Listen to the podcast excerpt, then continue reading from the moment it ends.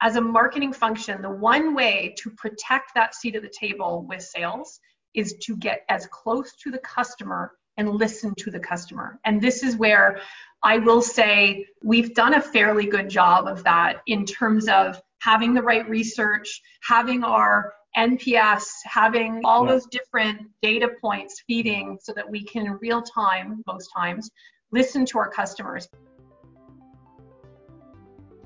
Hello and welcome. I'm Rob Leavitt, and you're listening to C Suite Marketing expert conversations on executive engagement. C Suite Marketing is brought to you by our friends at Boardroom Insiders, a business intelligence platform that makes executive engagement easier than ever. Learn more at boardroominsiders.com. Learn more about this podcast at itsma.com You'll find today's show notes, other episodes of C Suite Marketing, and all sorts of other research and insight on executive engagement. And please subscribe on your favorite podcast platform. Now for today's show.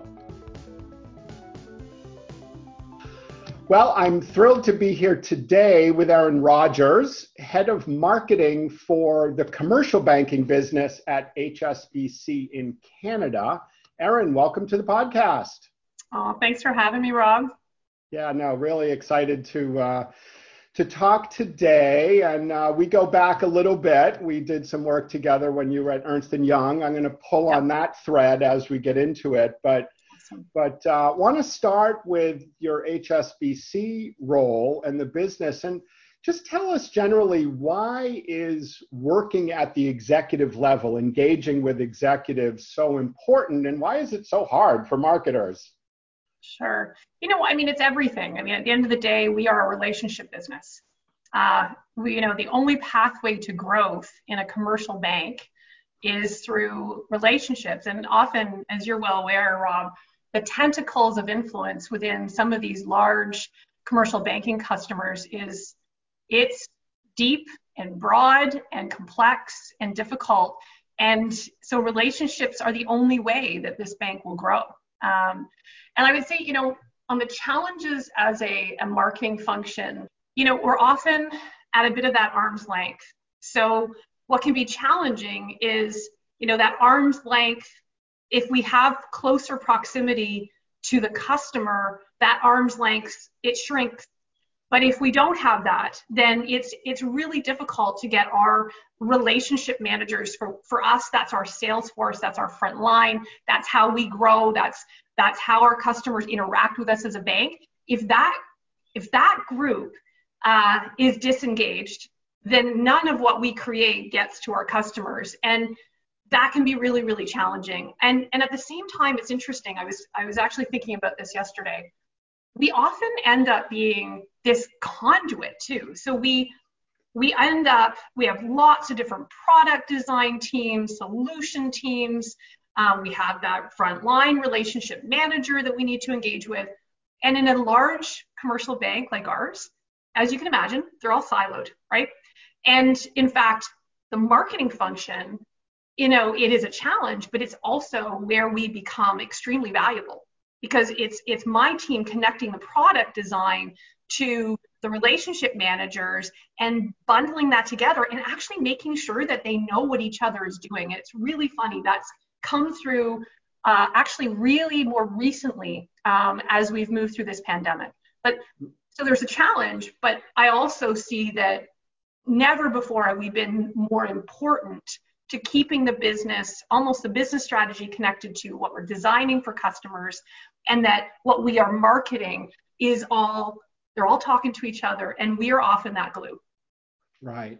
And that's, I mean, even before the pandemic, commercial banking was in, you know, a, a, a mode of very rapid change with the rise of new technology and, and different kinds of markets. And so I'm curious that connection role that you talk about, um, I imagine that's been moving extremely quickly. You know, you talk about product development, for example. It's like you're rolling out new products all the time.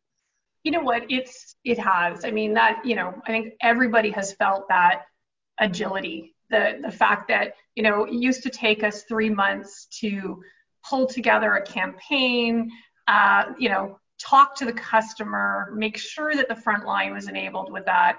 And, and now all of that's just been shifted so, so, so to a shortened planning cycle. So I guess, you know, for me, what's been a challenge a little bit is how we stay close to the business when the business is so distracted and when our customers are really right now trying to keep a lot of the lights on.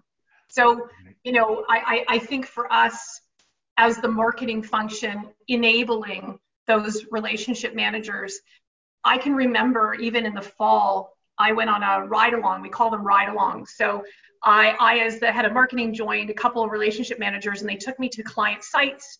Um, they sort of really showed me what that relationship looks like. And I got to talk directly to customers. And I, I, I think about what the relationship managers are doing today to stay connected to their customers when, you know, look, it's turning the lights, keeping the lights on versus growth versus trade, like it, at least for the first period of time during this pandemic. So, you know, one of our key challenges right now in, and certainly what we've heard directly from the relationship managers that we interact with is you got to help us have meaningful conversations right now because you know it was one thing for a relationship manager to show up at a customer site walk the distribution floor uh, have drinks go on a golf course like all those things made this i think easier now mm-hmm. we're on these zoom screens like we are still in a situation where the relationship managers are not permitted to be on customer sites right now um, and so the problem is how do you get the attention of a business owner who is focused on saving his business or just trying to stabilize his business? And how do you find that wedge in when you're just on a screen? And I, I think it's really difficult. And I have actually joined a few what I would call virtual ride alongs even more recently. And you can see it's challenging. It's challenging for that relationship stickiness. Um, so once again, my job is to help that relationship manager have a reason to pick up the phone, to be relevant right now, and to not be tone deaf either on, you know, whether or not there's a trade opportunity that even amongst the, you know, the difficulty in our economy right now, they should have their eyes set on that future goal.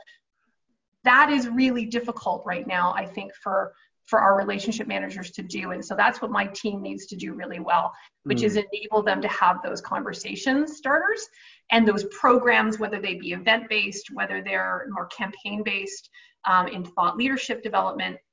Like we we have to produce so much more now than we had, and we have to produce it so much quicker. So I want to dig in a little bit to your broader experience because you know, our audience and the, the folks we work with at ITSMA, it's a lot of tech companies and the and broader B2B, but the agility, you know, has been an issue for a long time and getting to the C-suite has been really challenging. From your background, Erin, you know, you spent a lot of years at EY, Ernst & Young, and now you're at HSBC. On the one hand, I think that it's easier to get to the executive level but at the same time, neither of those companies or sectors are known for moving really quickly. So I'm wondering if maybe draw out a little bit of some of the lessons you've learned over time about how do you best enable those conversations support your relationship managers who often do have access to really have the right conversations and, and move the relationships along. Sure. You know, it's funny when I first joined the bank, it you know, it felt like I was going from the most radically different um, business environment than what I had come from. And, and it's been funny since being there now about 15 months or so. I see so much similarity than I did when I first joined, right? I mm. think what I would say in terms of my overall experience at EY would be you'll recall I had a, had a different role in the sense that my role at HSBC is pure marketing. And my, my mm-hmm. role when I was at EY was more broad in terms of including that communications and that internal communications function because obviously the difference being in in a professional services environment, you're really selling people, right? Right. In in the in the in the banking business, we're selling products and solutions uh, more than we are even selling people. And so the similarities, though, it, I'll say it this way: if you do not have a sales culture, my job as the marketing anything is made so much more difficult. And and I think that that's how I would you know sort of make the connection between the two because I think you know, a lot of the the EY partners and senior managers, their client serving staff, I mean, it, gosh, they had so much on their plates, but they also, some of them were accountants. Not everyone was built as a salesperson. And so the challenge is you can't be the client liaison and not be a salesperson. Like it, it, doesn't work very well. And I'll tell you, we did have, like anyone else, we had a business development team that worked, we worked alongside at, at EY, but that team was often at that arm's length even. And so if the actual, you know, client liaison wasn't built as a salesperson, then I often said to my team who would get frustrated, you can lead a horse to water, but you can't force their neck down to drink. Like you just can't. And so we would create these amazing pieces of research and thought leadership and you know campaigns and we would we would set up these briefing live briefings with our you know our partners and senior managers to make sure that they were comfortable delivering that conversation starter. But the hand holding that we had to do in marketing was incredible. Like it was before we even got to doing actual external marketing the work started so much so internally so that we had a sales force, even if it wasn't a built sales culture, at least that they had the comfort, confidence, and the information to be able to have those conversations. And that is interesting. Again, I thought that was going to be a problem I left behind. It is absolutely the same problem that we have in a commercial banking environment. Because in both scenarios, they aren't necessarily built as sales cultures. They are relationship managers that are there to cultivate relationships for sure, but they may not necessarily be able to cross sell. Um, they have, I mean, good Lord, I, I went on that ride along. I see what these guys, girls are doing every day to service one customer. I mean, they have broad books, they have broad books. So for us in marketing, what I have really brought as a bit of a rigor to my team is just remember that our work starts first with that relationship manager. We can't just push this out in LinkedIn because at the end of the day, our customers, their expectation is that the perspectives is in that person.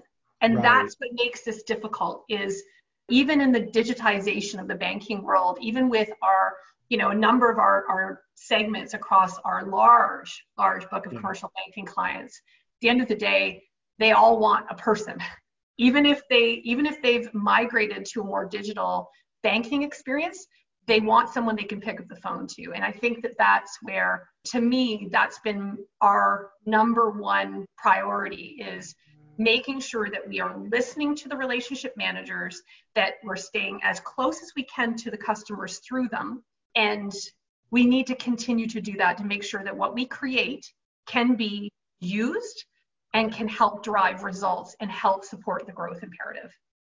No, so I, I, I feel your pain for for whatever that's worth, but I really want to underline that because I think that so often in marketing, and especially maybe more in product oriented companies or you know software companies that we also work with a lot, there is this sense of you do the external marketing, you create the content, you create the messaging, you create the external campaigns, and it's up to sales to go sell.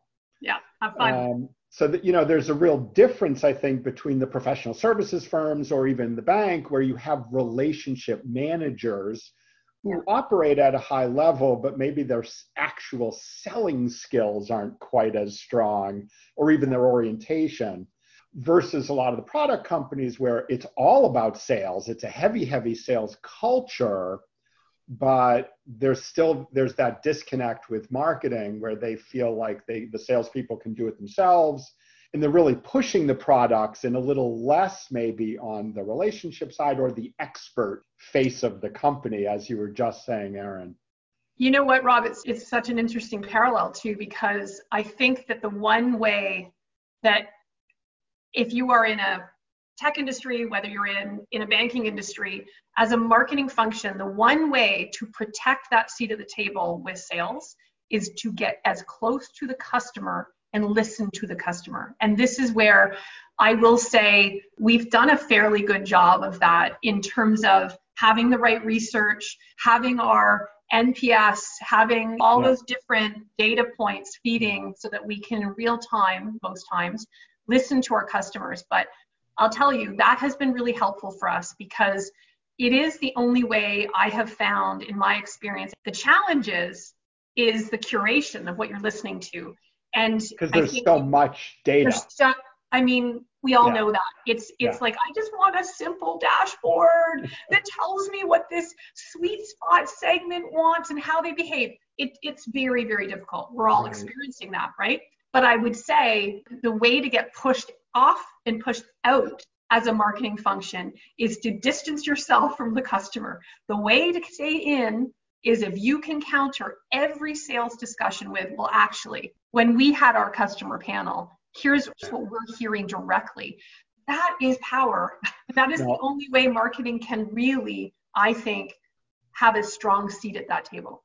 No, I, I could not agree more. And it's so ironic because, you know, go back to Drucker or, you know, kind of the fundamentals of marketing. It's about being the voice of the customer to the business. Exactly. And I think we do often lose sight of that. And the other thing I, I want to say, and because you touched on it with your ride alongs, and then you just mentioned advisory boards, that qualitative, more nuanced listening and feel is just as important as the data.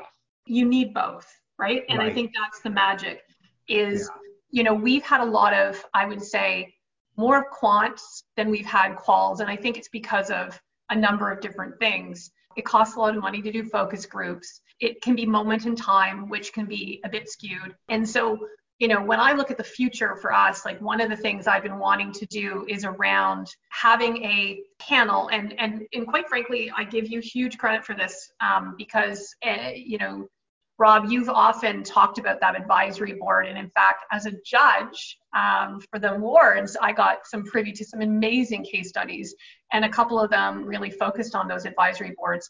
What we have yet to do is use that qualitative whether it be a focus group that starts as a focus group, whether whatever it is, whether it's even just a proposition that we're designing. And so we have a moment in time to have live interviews with those customers we're targeting it's building loyalty, it's building relationships in the long term. So how do you create that long-term panel and advisory board? And that is something that I definitely want to do in the future. Um, we have some great examples in our in our actual business and in our Hong Kong business that have done that really quite well. So we are going to take those learnings. Oh, great, great. And I will say for our podcast listeners, some of the other episodes, we go deeper into those kind of advisory boards uh, and so on. So um, lots to learn there. All right, I'm going to turn the tables. You're a CMO, you've been a CMO for years. You get marketed to all the time. You know, executive engagement, we're trying to reach CMOs. So I'm curious from your perspective as a recipient of marketing, what connects with you? What works? What do you and what do you just tune out altogether? You know, it's funny when I was reading that question, Rob, I was giggling because honestly, nothing works with me. I am I'm actually the best case if you want to if you want to do some prospecting, try me because I am I'm hardcore. You know, I actually have a sales background from back back back in the day when prospect research and you and I have we've, we've dabbled in a little bit of this yeah. when we were at EY was an art and you know you never even picked up the phone to make a cold call until you have exhausted your knowledge of that business as much as you can with desktop research wherever you can find it. I'll tell you nothing works with me. I feel for the, the so those basic podcast listeners. In fact, I apologize to Demandbase right now because they are hounding me with beautiful, beautiful offers and personalized emails. And the, the problem is for me, nine times out of 10, when I've said yes to a meeting, whether it's come through a cold call, come through a personalized campaign, whatever it is, nine times out of 10, they show up and they haven't done their research. So the, the meeting ends up being me briefing them on my business. And, and I just have no patience for that. I'm a mom of three. I got a big job. I don't have time for that. And my time is very precious. And so as a result, I'm hardcore, Rob. I, you know, and the only way, the only way that I will take a meeting is if it's been a referral from someone I trust. So, Rob, you know, if you had someone in your network that you thought could be helpful, a thousand percent, I take the meeting. So that's the only way you're going to reach me. Now, having said that, the funny part of this is I was actually last night joking with my kids because Instagram is is there's there's a magic to the Instagram ads right now. I'll tell you they are listening to my children's you know delivery dessert requests and every five minutes i'm getting an ad and it's for you know a beautiful mochi cake. It's like how did this how did this arrive? You know so so there i mean look they i will say that that stuff that targeting works in social in some ways and I really appreciate the social channel as a result of that. That they are they are scarily listening, but at the same time they are targeting what I receive, and I and it's it's not bugging me. But when it comes to you know what I would say in my my day job, unless it's a referral, I don't go near it. And I think that if you're serious about wanting my business, you got to find someone who who I yeah. trust. And if you are getting that meeting, let me tell you, that's your one opportunity. You'll never get it again. Well, exactly. And I was just going to pick up on that, Erin, because a lot of times, whether it's a referral, and so, I mean, I so value your trust in me, for example, as a referrer, but that puts a tremendous burden on me. I need to be super careful about who I refer. True. And so there are a lot of people that, you know, may know that I know you and say, oh, you know, can you give me the good word? It's like, mm, I'm not so sure. Yeah. Um, but then I do want to continue because, as you just said, if you don't prove it in that meeting that you do actually get, you know, that's almost even worse. Oh, yeah. And so a lot of times, and, and you may, you know, turning it back around to the bank, you know, a lot of people are going to take a meeting with HSBC. Yeah. Right. And so we yeah. work with a lot of brand name companies. And so sometimes getting that first meeting is not brutally difficult. Yeah. The second one though, right? Mm-hmm.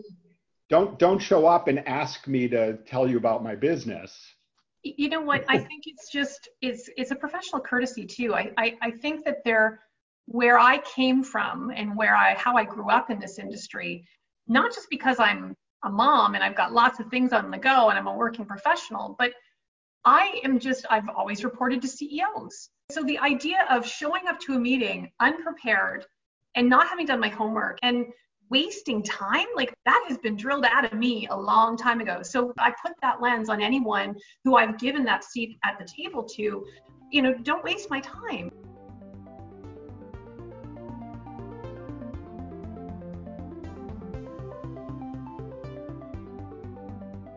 We'll be back after a very quick break. Enjoying the podcast? Want to learn more about C suite marketing? Send us a comment and we'll add you to a drawing to win a copy of my colleague Bev Burgess's book, Executive Engagement Strategies How to Have Conversations and Develop Relationships That Build B2B Business. Okay, now back to the show.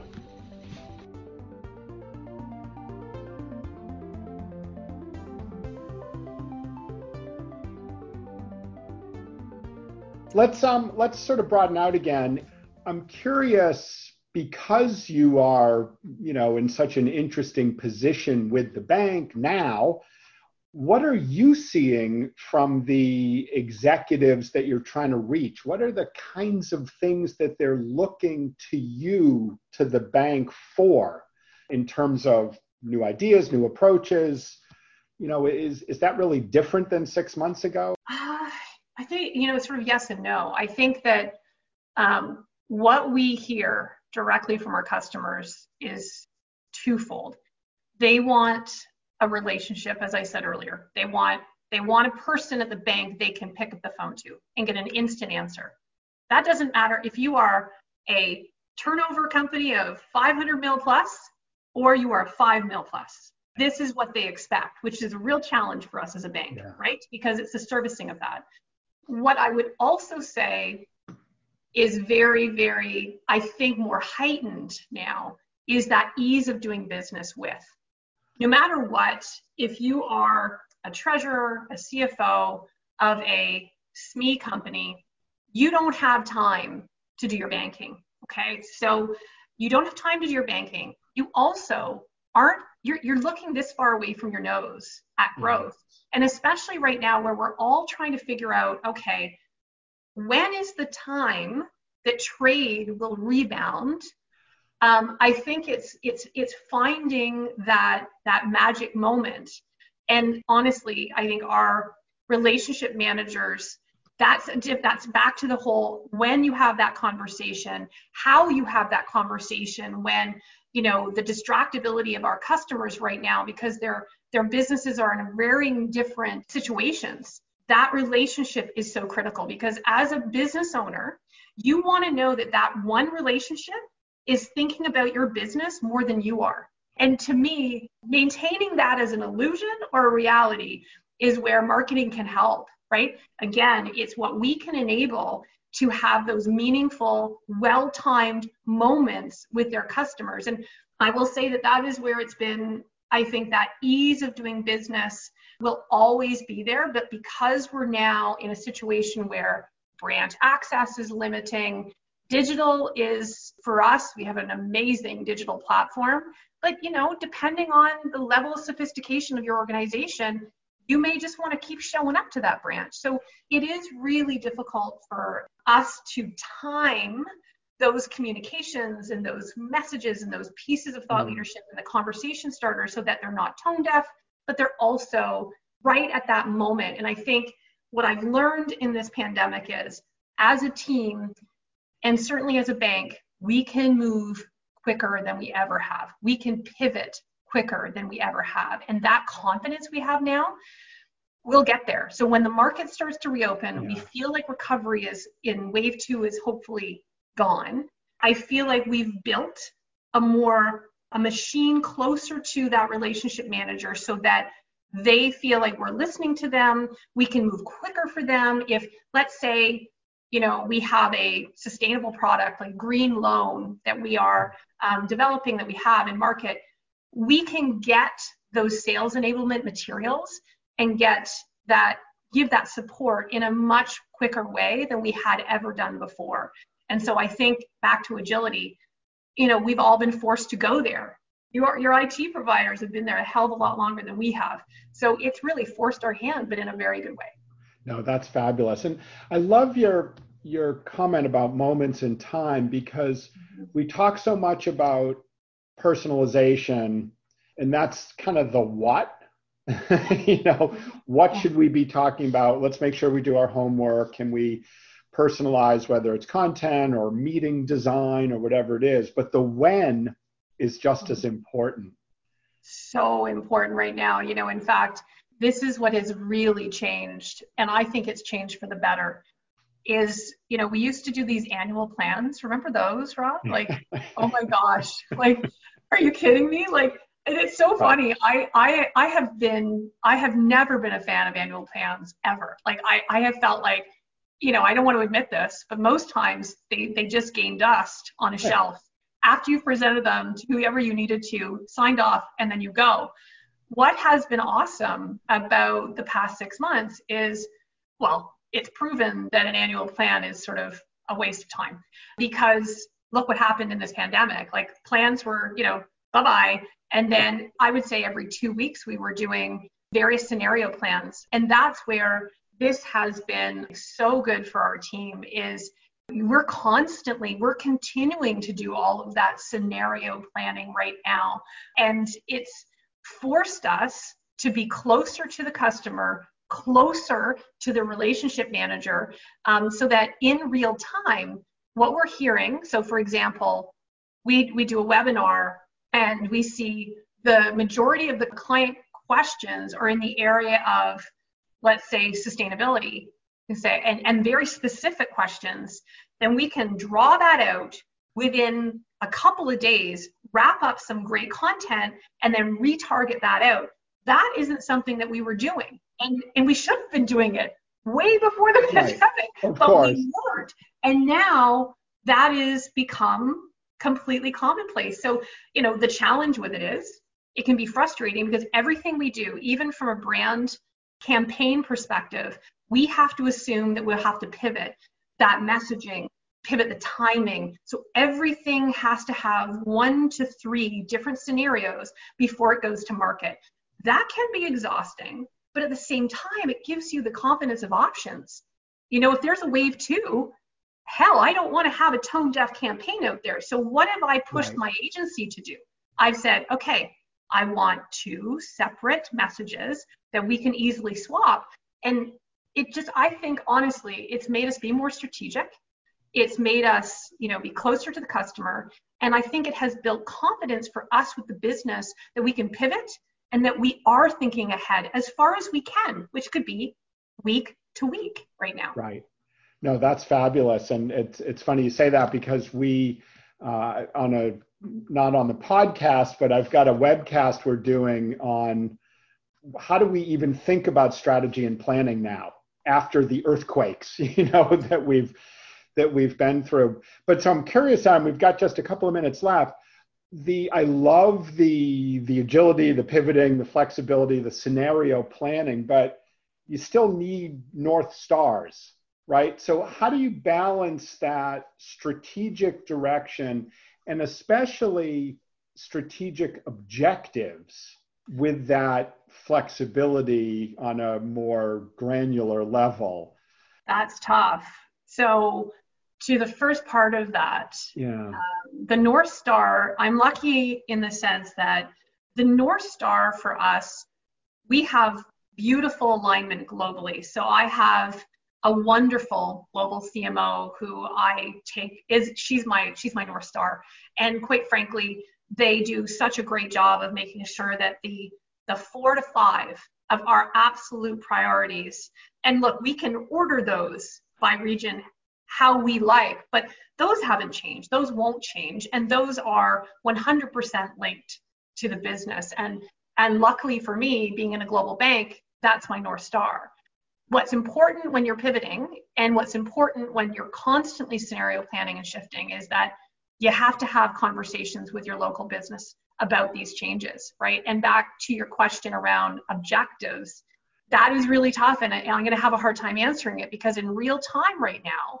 you know, we had a new to bank expectation this year that is quite frankly out of our hands. Like, you know, that's been a bit shut down, right? Yeah. You know, we had prospects and expectations for events, et cetera. We've had to, you know, really reshift all of that. So, for example, as we plan hospitality programs now that are virtual, maybe in future hybrid, at the end of the day, I'm, it's going to be a bit of guesswork. And, and luckily, being within a, a network bank, right, I have my wonderful US colleagues, you know, in a similar market situation who may be, and even my some of my Mexico colleagues, they're a little bit ahead of me. So what I end up doing is I really reach out to my network to go, okay, number one, what's worked?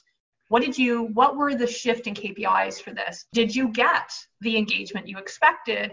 Were there some surprises that came out of that? And I'm taking that learning and constantly adapting it. So, but to your point, I can't do that in isolation. I need my business stakeholders with me every step of the way. So if I'm going to say, look, we're doing this brand campaign. We're going to amplify it because at the end of the day, we were going to do more of a transaction banking campaign and really try to build in a new to bank element. That's been shut down. Here's how I am redistributing that in this scenario. And, and if you don't have a seat at the table and you're not having those mm-hmm. conversations with the business, then that's a risk. And so it's it's yeah it's just having those conversations. It sounds too simplistic, but it's the truth. No, no, it makes a huge amount of sense. And I think also implicitly you're suggesting it's the objectives are are more strategic in the sense that, you know, over the longer run, we are trying to build and move our reputation in a certain way. We're trying to penetrate these markets in a certain way. We're trying to yep. build these relationships in a certain way. So if you know we toss out event attendance as a key metric, fine. Exactly. you know? Right. Yeah. We need to, you know, keep aligned and everybody needs to know we're changing that. Yes. But that's a very tactical measure, not as important. True. Exactly. Yeah. Okay. All right. Last question. I always like to try and end, I, I think I like to do this. and on a positive note, what are looking ahead, what are you most excited about? So two things I'm really excited about. I'm really excited about formalizing our listening with our customers. So I think that we've done a good job informally in any of our marketing program design. We have that element, but I don't think we've built it to uh, a loyalty program. Like we haven't gotten to that point where it is longer term in vision. And I'm excited about that because I don't think we've done it before. Um, so it would be a first. And I think it will surprise the business how much more insight we can provide in terms of what they are designing in their solutions. And so I'm excited about that because I think we've already got a really good seat at the table, but this is going to make us that much more valuable. Um, so that would be one. The the other one for me, um, and this is, I think this might be sad to our listeners to hear, yeah. is that I'm really excited about having a more automated sales lead gen tracking process. We, I mean, I think it is inevitable. I cannot, I hope to goodness I am not the only one suffering with this. You're not. You're not the pipes are completely not connected in our stack. And, and, you know, I feel for the relationship managers whose job it is to constantly, you know, I mean, we hound them. It's ridiculous. Like my, I, I have a team that calls them for 18 months to track some of our leads. Like it's, it's so not, it's so antiquated. It's crazy. But, you know, I think we've got finally in the next 2021 year, we're going to have the pipes connected better. We're going to have an ability to show uh, how our campaigns connect to revenue. And you know as well as I do, that was always a challenge at EY. It's certainly a challenge at the bank. But certainly at, at the bank, there's better infrastructure and there's bucket loads of data. But it's the fact is, I need to make this easier, both for my team and for the relationship manager, for this to be tracked. And being able to do better marketing is going to make everything better. So sadly, that's no, my no, second no. thing I'm excited about. you're, you're you're still a little bit of a geek at heart, Erin, right? I am marketing geek right here. No, fabulous. Hey, Erin, thank you so much. Really, really good conversation. I learned a lot. Aw, well, I always learn from you, Rob, and I appreciate being asked. And this was like the most fun of my day, so thank you. Ah, fantastic. Okay, we will talk soon. Thanks for listening to C Suite Marketing. I hope you got at least a few new ideas. Let us know what you think and send along any questions or suggestions for upcoming episodes. And if you really enjoyed the show, do us a favor and tell two friends. Do us another favor and check out our sponsor, Boardroom Insiders, a business intelligence platform that makes executive engagement easier than ever. Boardroom Insiders helps you close bigger deals faster. Learn more at boardroominsiders.com. And don't forget to visit us at itsma.com for more on this podcast and more insight and inspiration on executive engagement, account based marketing, thought leadership, and other B2B marketing priorities. Thanks again for listening and have a great day.